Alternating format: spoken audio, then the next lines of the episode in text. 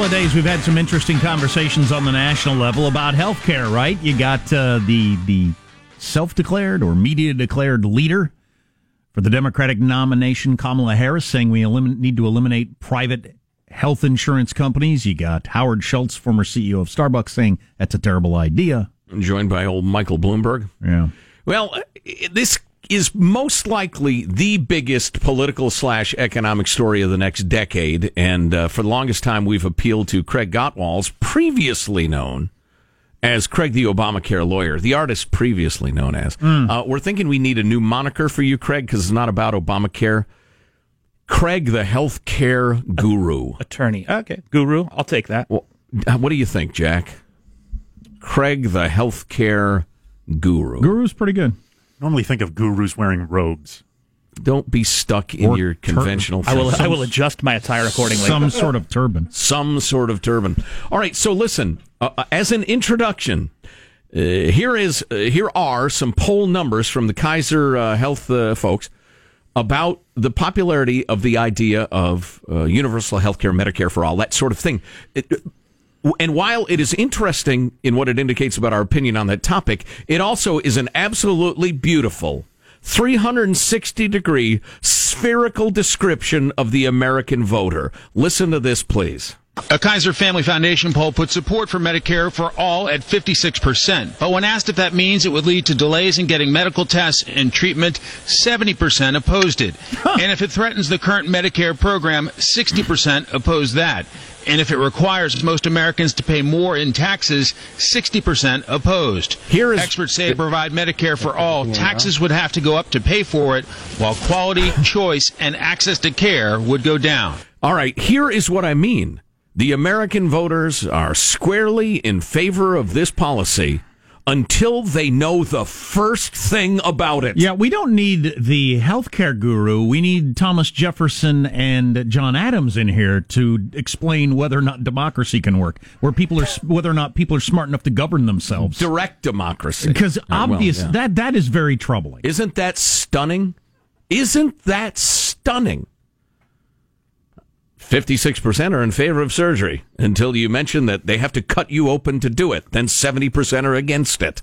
Ah, oh right then. God. All right, so Craig, let's get into the guts of, of, the most interesting part of the stuff you sent us to me was the question of how much each patient costs per year. Right. The various ways medical care are provided through the government or private insurance in America. Right. And how misleading those numbers can be. Can you run that down for us kind of quick and we'll jump in and out? Yeah, and think about this as I'm going through this. Think about um, the current way, just think about that poll we just heard and the current way the media and the public works. And why, uh, you know, getting to the end of the story, I think the punchline is we will end up socialized by 2030, which is what I've said all along yeah, in here. I you, mean, it, you have been saying that the whole it's, time. It's bad for my business. It's that's not a self. Uh, that, that is not something I am hoping for, obviously, right. but that's where I think we're going. So. If you look at the cost per person of person on Medicaid, remember Medicaid is for is what we we do for the people of low income. It's only $3,500 per person per year. Boy, that's really efficient medical care, Craig. Incredibly Impressive. efficient. That's right. Uh, now, if you look at the cost per person in the VA of per person treated, the VA likes to talk about per person covered, but there are millions of people that never get in and get treatment in a given year. So if you look at just yeah, I heard about that per person treated, it's ninety seven fifty per year. Now, okay, still that's less than ten ger. Yeah, okay? it's not bad. It's not bad. You're right. Now, if you look at the cost of Medicare, again, remember now Medicare is for the oldsters, so it's going to generally cost a little bit more because you're dealing with the elder population, thirteen thousand five hundred per year. And then when you look at what an employer pays on average nationwide, it's also thirteen thousand five hundred per year. So a lot of people would look at that and say, well, wait a minute. If you're paying 13,500 for Medicare and you're paying 13,500 already for employer coverage, why can't we just move those dollars around and roll out Medicare for all because it's the same overall cost structure as employer coverage. Okay, and here comes the great part the numbers behind the numbers. Yeah, now this is the part where it gets hard and where I predict uh, politicians will be unable to cut through and the, the media and the public will not understand. We have a, a phenomenon in healthcare called the Medicare price shift. And basically, it's driven because legislatively, for 30 plus years now, Medicare and Medicaid are only allowed to inflate at 1% per year. So what a doctor gets paid to treat you can only be 1% more next year than what he received this year if it's within Medicare and Medicaid. All right. However, healthcare clearly goes up by 4 to 5% per year every year, just raw healthcare inflation. So what does that mean? Well, it means you have to take the 30 to 40% of the population that's on private medicine, private healthcare, and that's where the negotiation happens. So instead of increasing the cost of your private insurance by five, 4 to 5% each year, it has to go up 8 to 10% every year to account for the fact that otherwise hospitals and doctors would be making less than it costs them to treat you. This is what we call the hidden tax within Medicare, the cost shift. So, uh, just to summarize That's the briefly, first time I've understood why that happens. That's interesting. Tell me if I got this right, Craig. Yep. So you have your universe of people who need health care. Everybody on the big government health care plans. The government is reimbursing the doctors at below their costs, and and it's. I mean, it's. It's Well, yeah. way less in the case of it's Medicare, right? Medicaid. Medicaid. the low income right. one sometimes pays half of what a raw cost is to a doctor. Right, but they have to take at least some of those patients by law. So well, they, they, they have to take some of them. I wouldn't say by law, but politically it's necessary. Right, You okay. can't just say I'm not going to take any government health care. yeah, if Kaiser, for instance, announced, and sorry Right. to si- single you out, Kaiser, but yeah, they if- would if- lose favor with the government in Oh, a big way. It would be disastrous. Right. So anyway, uh, all these medical companies and are taking losses essentially, or, right. or not getting compensated enough to keep the doctors employed, and doctors are leaving the industry in the droves. Somebody has to pay super premium extra. That's right. To keep that going, and that's private health insurance consumers. And, and it's just become right now where the amount we pay as a private employer is about mirroring exactly what Medicare is. Go figure. Now that's why these people are starting to say, let's just go Medicare for all, because on the surface, everything looks like the same cost. But the reality is so one way to think about it is if a medical procedure costs a dollar, okay? Medicaid, the low income one, is only reimbursing like 65 cents on that dollar. Medicare, the one we do for oldsters, reimburses about 85 cents on that dollar. Private health care reimburses about 130% of that dollar. Buck thirty. A buck 30. So every time, every year that goes forward, next year, Medicare is going to go up by 1%, your plan's going to go up by 9%. And And, what- that's going to keep marching forward infinity to match healthcare inflation. and why this really matters in terms of public policy is if you're trying to figure out what uh, Medicare for all would cost, for instance, That's right. it is vastly more than the cost per person times the number of people who'd be in- Right. involved because the private insurance industry, which is subsidizing all of this, pouring money to make all those medical things possible at the cost, that will be eliminated in Kamala Harris's world. And so all of a sudden, you sign up for Medicare for all, and it is, you know, 30% more expensive or whatever than you even thought it was going to be. To make it perfectly clear, uh, you believe Howard Schultz and Michael Bloomberg are more right than Kamala Harris on their predictions. abundantly more right. Right. One other thing people aren't repeating in this latest Kamala Harris issue is uh, remember, Obamacare on paper is scheduled to cost us $2 trillion over 10 years. Okay? When we price out Medicare for all, healthcare economists and actuaries hired by the federal government, not me, say that cost is 32 trillion over 10 years. Oh my God! 16 fold, right? Or yeah. Right. Wow. So, but and I think a lot of our listeners might get hung up on this, especially people who've never heard you before, because you said at the beginning you think we're going to be at socialized medicine by 2030, within 10 years roughly. Why do you say that? Because- and, and that's not your wish. That's No. just what you think is going No, to happen. obviously- you get paid to figure out what you think is going to happen. I, I get my compensation lies in the fact that I'm accurate for employers. Um, look, I say that just because of somebody who has read Orwell and read Huxley and read these novels and read Ayn Rand and now sees what's happening in the modern media where everything has to be a Twitter bite. And if the Twitter bite is private employer health care costs 13.5 per person and Medicare costs 13.5 per person, why do we have profit on people's sickness? Let's get rid of that and put everybody that wins. The Twitter bite wins. The the explanation of the Medicare cost shift and the inflation of prices over here, squeezing the balloon and making it fat over there, that doesn't win politically unless we have somebody incredibly gifted who's able to make that case on a national level. And I just haven't seen that happen in 20 years of politics. And I don't even know if that uh, would exist in the modern attention span anyway. I, Right. I don't even know if it's possible. I'm, I don't know if anybody's got the patience for an explanation. Right. Uh, Craig uh, Gottwals, Craig the healthcare guru, is with us. Um, yeah, the siren song of quote unquote free is just irresistible to to governments um, and to people, to voters. And the idea that, um, for instance, uh, you know, over in Great Britain, our close ally, it's a modern society, they're not paying for uh, uh, medical care. It, it's free. I mean, number one, nothing's free. Or But- Canada. uh, or Canada, right? Uh, we got this great note from a listener. I don't know if you heard it the other day. She was talking about living in England and how there is the cheap, crappy, unresponsive, abusive, like the VA on a bad day, like the post office on a bad day, government health care. Or if you have the money, you have private doctors who treat you like kings and queens. Um, and, and that will be the situation in the United States. And I would submit to you for a lot of people who are working class people or, or struggling, the quality of their health care will get worse. abundantly so. Where this goes, by the way, which we haven't actually talked a lot about in my years on the show, is we can't afford Medicare for all. They can say that, they could get elected on it, like I've heard you guys talking about as maybe AOC's goal. Where we could end up is Medicaid for all. Now remember, Medicaid is the low income one that that pays doctors something like 60 cents on the dollar.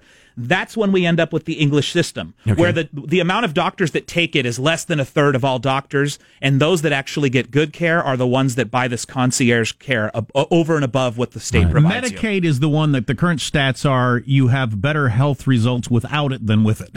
That's right. Having There are- nothing than having There are university studies done on full states that show your health outcome is is maybe the same, maybe worse if you have because it takes because it's a false sense of security and you think you have coverage, but it takes so long to get in and Mm. Oh see a doctor God. that things get worse. Wow, that's interesting. We got another note from a beloved listener, BJ, who's a vet and uh, has skin cancer.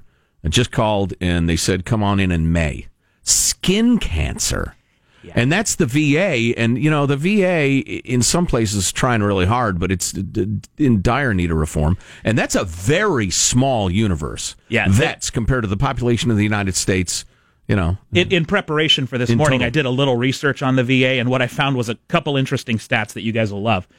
One is the VA reported recently, the VA reported their average wait time is eight days for a primary care doctor. When that was independently verif- verified by an auditor, it was 27 days. Holy cow. Right? So then the VA put in this new care program, this new choice program that said, look, if your wait's going to be more than 30, used to be 30, now it's 20 days, you can go out and see another doctor. You can go out and see a private doctor.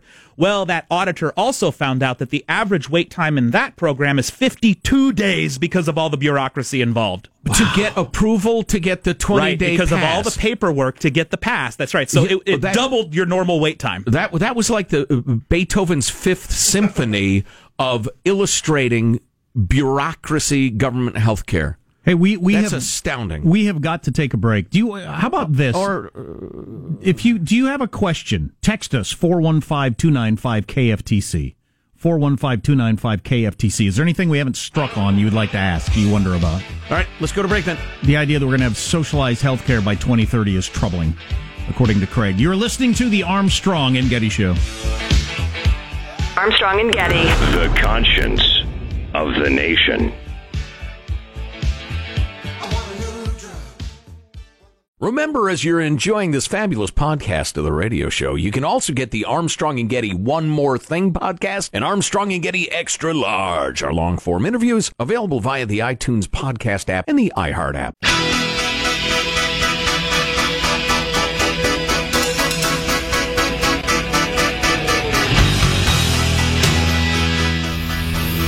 The Armstrong and Getty Show.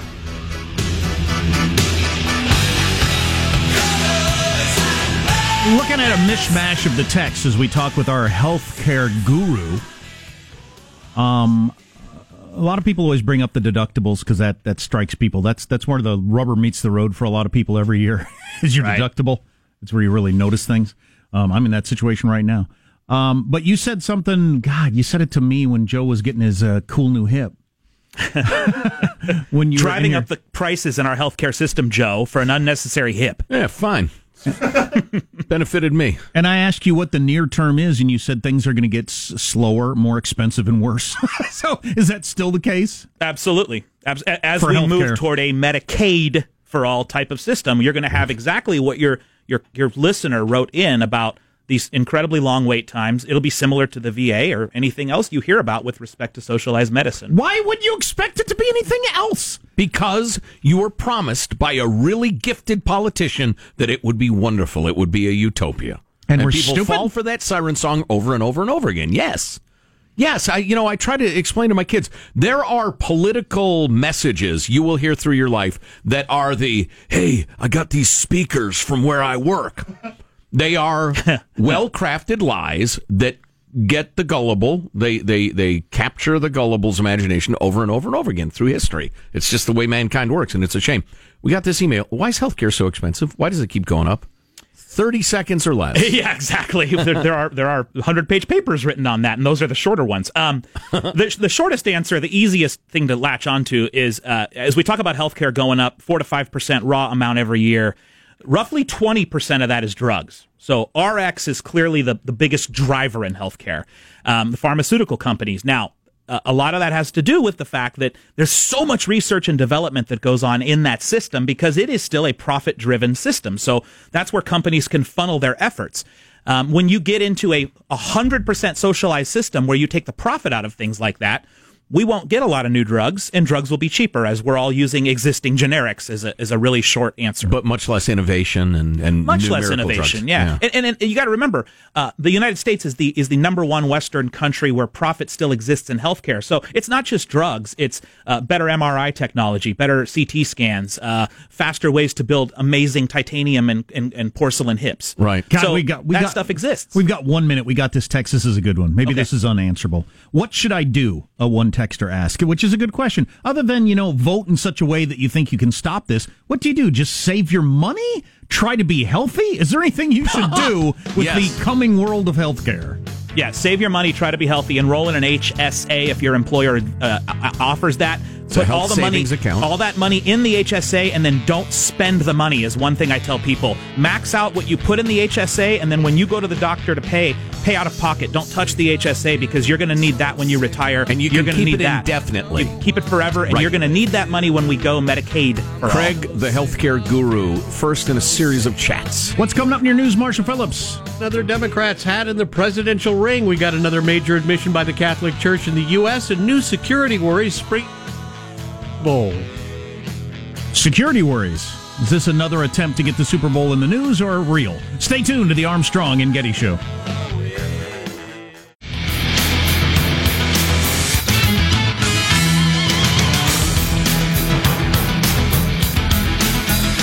Boy, is there anything about that conversation we just had about healthcare that doesn't make you want to stick your head in the oven? Which, by the way, is not covered by insurance. hey, listen, if uh, and I forgot this, I'm a bad uh, radio host. I'm a bad friend. Um, if you need uh, help with your company's uh, benefits, that sort of thing, it's uh, Craig deals mostly with bigger companies, hundred employees or more, but he can refer you to somebody if you're smaller. Um, we have his contact information at ArmstrongandGetty.com. You can just go to benefit-revolution.com. Benefit-revolution.com. That was very interesting, very important, among the most important uh, conversations you could have in America. Yep. Maybe the most important. On the other hand, it was a real downer for this Super Bowl party that started with hot cheese dip Oh, I'm still eating. two hours ago. Well, he brought still eating? Yeah, I got donuts. We got cheese dip. It's our pre pre Super Bowl party. It's our pre-diabetes party. Yeah. Let's get the news now with Marshall Phillips. Well, New Jersey Senator Cory Booker announcing his 2020 run for president this morning. His rollout video included one of his earliest memories about how he saw changes come about by people working together. When I was a baby, my parents tried to move us into a neighborhood with great public schools, but realtors wouldn't sell us a home because of the color of our skin. A group of white lawyers who had watched the courage of civil rights activists were inspired to help black families in their own community, including mine. And they changed the course of my entire life. Because in America, courage is contagious. Booker I going on. wish you could see Sean pantomiming the, the piano parts to that. Playing air piano. Booker going on to say that that example set the stage for him. So over 20 years ago, I moved into the Central Ward of Newark to fight slumlords and help families stay in their homes. I still live there today, and I'm the only senator who goes home to a low-income inner-city community, the first community that took a chance on me. That's good stuff right there. It is good. It's good politics. Both his parents were IBM executives. Um, and so pitching the whole hard scrabble black man story, he's got to reach for the housing discrimination thing, which is fine. It's legitimate and it's a really interesting story. Somebody will push back against that, whether Absolutely. that's true or not. But Yeah, definitely. Um, his thing has been since he, you know, came onto the scene. I am the classic civil rights guy. Content to the character, working across the aisles, bringing understanding. Um, that's been his pitch. And now is the days of uh, Antifa and and, uh, uh, and social justice warriors and constant anger and black people are, or white people are evil rather. Um, so you know we'll see how that plays in the current whipped up, ridiculous uh, civil uh, lack of rights atmosphere. I think he's uh, leading the game in uh, in in education bragging rights. Having gone to Stanford, Yale, and Oxford as a Rhodes Scholar and college football player. Yeah, Kamala's got degrees dripping Yeah. off her too. Oh, yeah. You know Oh, who yeah. was a Rhodes Scholar? Bill Clinton. How'd that go? Um, Oh no, blue dress. uh, yeah, Cory Booker not married. Forty nine, never been married. Almost We've 50, never- single and neat. We've never had a. Uh, or in certain, certainly in modern times, we haven't had a single bald president. Either of those things. We'll see. It's time. You think it's time? Catholic church leaders in Texas identified 286 priests and others who've been accused of sexually abusing children, representing all the state's dioceses except Fort Worth. They had previously released their own list of abusing priests. It's not clear whether, whether any of the names released could lead to any prosecution. Of the 286 men, 172 have died. Some of these allegations go back as far as 1950. The release of the information from Texas coming after Pennsylvania put out a report last August on the abuse of children by more than 300 priests over seven decades, and after the Illinois Attorney General reported last month at least 500 Catholic clergy in that state had sexually abused children. Can you imagine if Texas had said there were 50 priests that were victimizing children? How horrible that would be.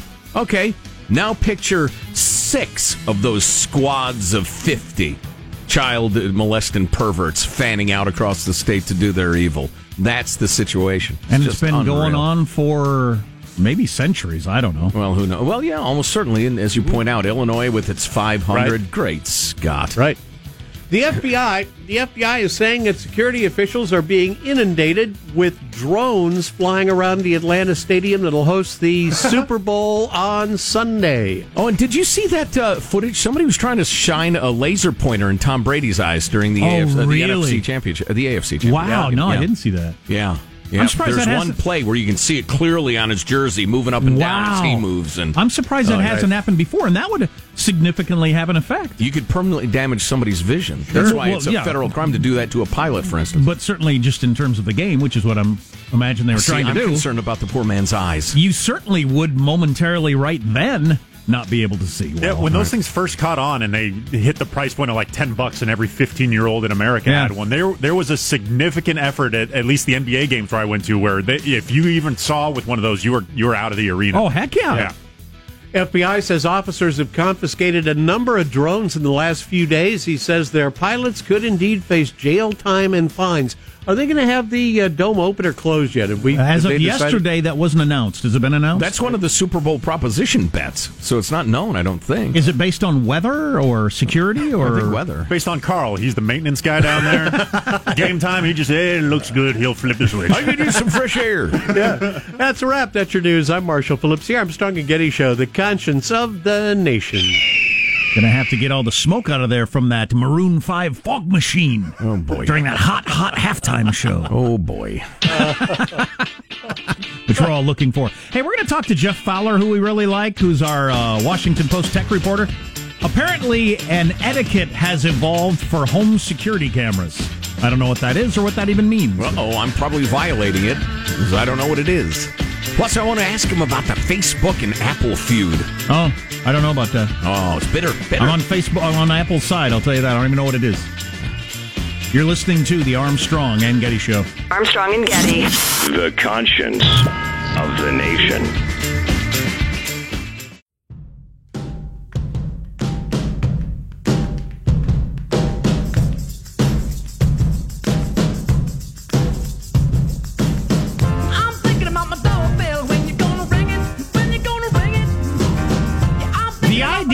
Being on video all the time, everywhere you are, creeps me out. But it's becoming more of a reality, um, including walking up to your neighbor's house.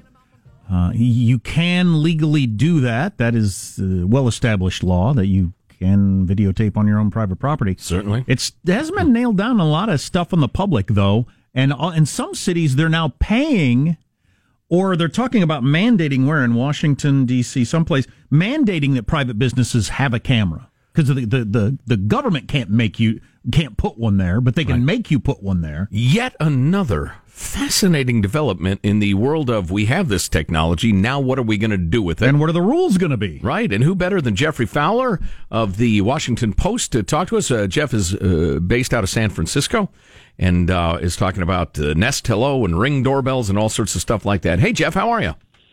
I'm good. Thanks for having me. I love the way that you described my job for the Post. We have this technology. Now, what the hell are we going to do with it? Literally, what I spend my time every day thinking about uh, for the Post, and always happy to talk with you guys about. Well, and and listen, it's it's so humbling for me. I realize how dumb I am because uh, all of these mandates and, and risks and uses and lawsuits it never even occurred to me. I just thought I got a camera in my doorbell so I know who's out front.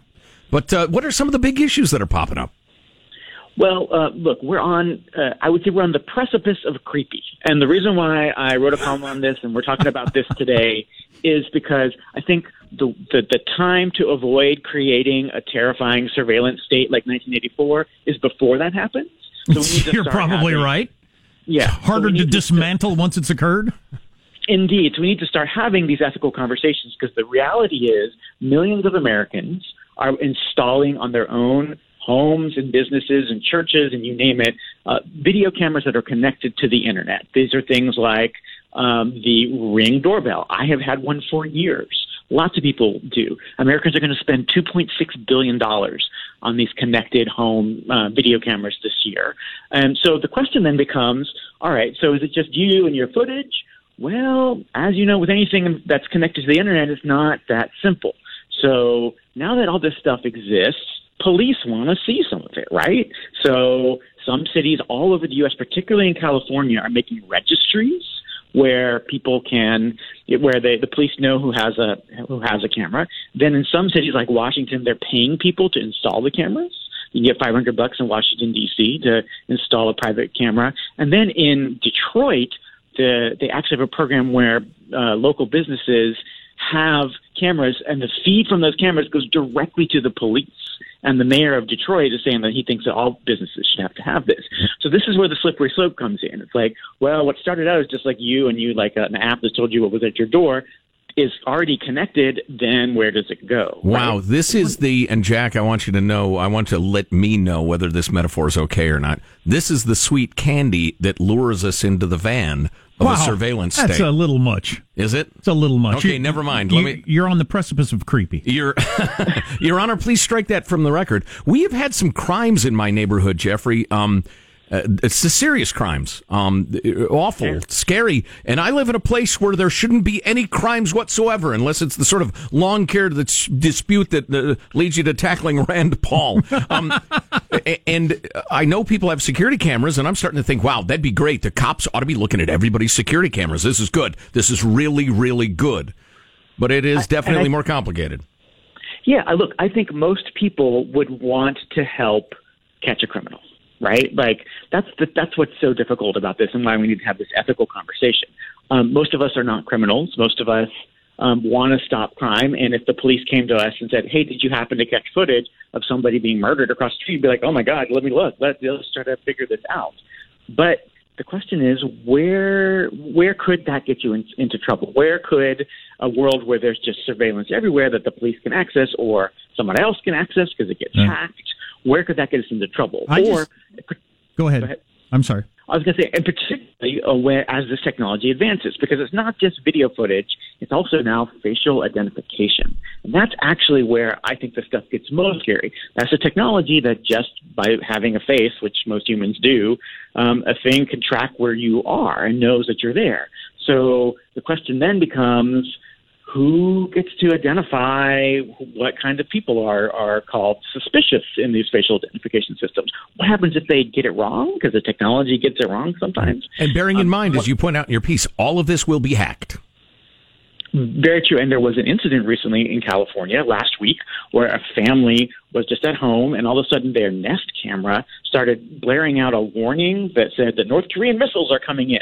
Hmm, to my house? North, Why Yeah, would North Korean missiles be coming into my I've house? said some harshly critical things about Kim Jong Il. well, hey, Jeff, do you have this feeling? I have this feeling already, which I find creepy, that like if I'm uh, coming up the elevator in the building and I need to blow my nose or adjust myself, if you know what I'm saying, as a guy, I think, oh, there's probably a camera here somewhere. I better wait till I'm in a room. What room could I go into where there's not a camera on me? I mean, that's a weird way to live. It didn't used to be that way. That's true. And that's the world that we don't want to create because we know that surveillance changes people's It does. behavior. It, Yeah. it, it's connected to Well, it makes you paranoid. if we want to be free. Yeah. Yeah. Geoffrey Fowler is the tech columnist for the Washington Post. Hey, Jeff, in the couple of minutes we have, uh, I, I'd love to hear your take on the feud, if indeed there is a serious one between Apple and Facebook. Tim Cook, more and more open with his disdain, his contempt, really, for people who buy and sell private data. Uh, Apple taking a shot at Facebook in their App Store. Can you outline that for us, real quick? Yeah, it's been a weird week in the um, in the uh, celebrity death match that is Facebook versus Apple. Apple is very eager to try to prove to the world that um, it is better at privacy than other tech giants. Um, we should put a pin in that. We can t- come back and talk about that sometime. How much better is Apple really? But to prove this to people, Tim Cook first started by um, by sort of like making fun of, of Mark Zuckerberg in public and saying like, "Oh, we don't do that kind of stuff." And then this week, the, uh, there was like a, a weird kind of coda in that they found out that Facebook had this app that they were paying teenagers to install to that would basically let Facebook track every single thing they did on their phone. Now they were sort of upfront about it. They said, like, look, if you install this app, we'll do that, but we'll pay you money for it because they wanted to research, you know, what the kids are doing these days. But they are children. Yes. Um, and then uh, Apple said, no, no, no, no, no, no, we don't allow apps uh, that, that come through our app store to do that kind of thing.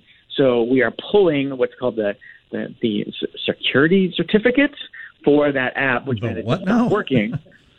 But when they did that, it actually made all of Facebook's internal apps, like all the things they use to like know when the bus schedule is coming and what's for lunch, they all stopped working as well. So it was kind of a, a thing that didn't impact most of us very much, but internally at Facebook impacted them.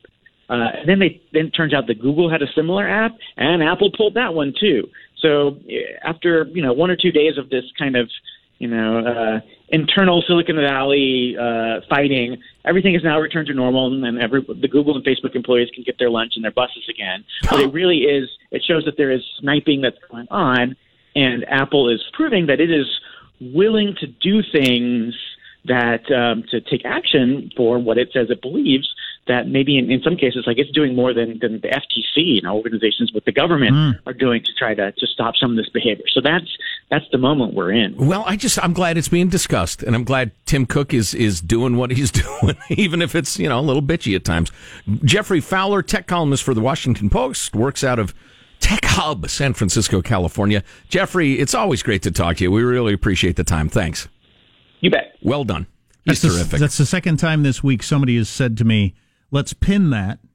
So that's a hot phrase right Yes, now. If you want to sound smart and moving and shaking and you're you're at the top of your game, you, you pin things. And listen, it's not quite ready for bookstores yet, but the uh, the uh, volume uh, autobiography, uh, uh, Precipice of Creepy, the preteen years, um, is just well, it's in galleys if you know what that means. It- It's it's almost ready. Let's pin that and we'll discuss that again later. when it comes out. yeah, you got to say that in a meeting today. I'm telling you. Everybody will look at you. Ooh, he is cool. She's she. to- She is management Up and material. comer. yeah, that's good stuff. So yeah, wow. Uh, I gotta get. Uh, see, I, I just figured out how our security cameras in my house work because the previous uh, guy who owned the place had them, but um, so they're cool, but they're not like modern tape the media uh, immediately when they're activated. I- don't think, but I don't know. I gotta, I gotta figure it out because. I want to see what my dog does when I'm gone. I'm convinced he thing. sits on the couch, flips on the TV, grabs himself a beer. I've given up because everybody, especially younger generations, are cool with this. So it's just going to happen. Nothing I can do about it. I know how it's going to turn out in the future, but nobody cares. The idea that we're just on videotape all the time. Yeah. A surveilled society is a fearful and obedient society. And It's at some undeniable. point, somebody, China. whether it's your, Right. your whether it's your county sheriff or your governor or your president, there's going to be a need for you to organize, and they're going to have videotape of when you and another person get together and have a meeting, and they'll be able to use that again. That will happen. Right. It's guaranteed. It's human history. Or y- it's just it's just the way it works. you're doing something regrettable or sexy or embarrassing or whatever, keep in mind if uh, Vlad Putin and his boys could get into John Podesta's emails and do damage with that, what if they get into all your security camera footage? Because if it exists, it will be hacked. So, well, I, I just don't. I don't think there's going in a different direction. No, there's not. There's I, I'm not. I'm a freak about this stuff, and I can't wait to get one of these things installed so I can see who's coming to my door. Hmm. To you know, Jeff Fowler himself, who we just talked to, he's uh, gotten uh, porch pirates busted or turned away or frightened away or something. Um, he's had his. I think he does. He do a ring or a nest hello. It doesn't matter, but he's already benefited from it. from having a camera. Yeah. Yeah, and the alarm and, and the uh, ability to talk to somebody on your front porch and all. Get away! I'm just Get away from me! Well, you can see. I don't like your brand of Jesus. You're great. Oh, are that Jehovah's Witnesses at my door in this scenario? The Bible. Well, that's right, Mr. President. But you can say, you know what? I'm just uh, just out of the shower. Leave it out front. Um, if you think it's suspicious, of course, you're at the office. You're 45 minutes away, but you can convince the people that uh, I'm just in here cleaning all my shotguns with my three angry brothers. Isn't that right, fellas? Yeah, you're damn straight. But, but doesn't that lead us to spend more time being worried about another thing all day long? Sounds fun to me. Checking your video on your front door. Yet another thing to. I tell you what, I have quite a number of friends and acquaintances who have them. Nobody has expressed any regret. Yeah. That's, I'm not worried about that. It's the cameras all over the place all the time.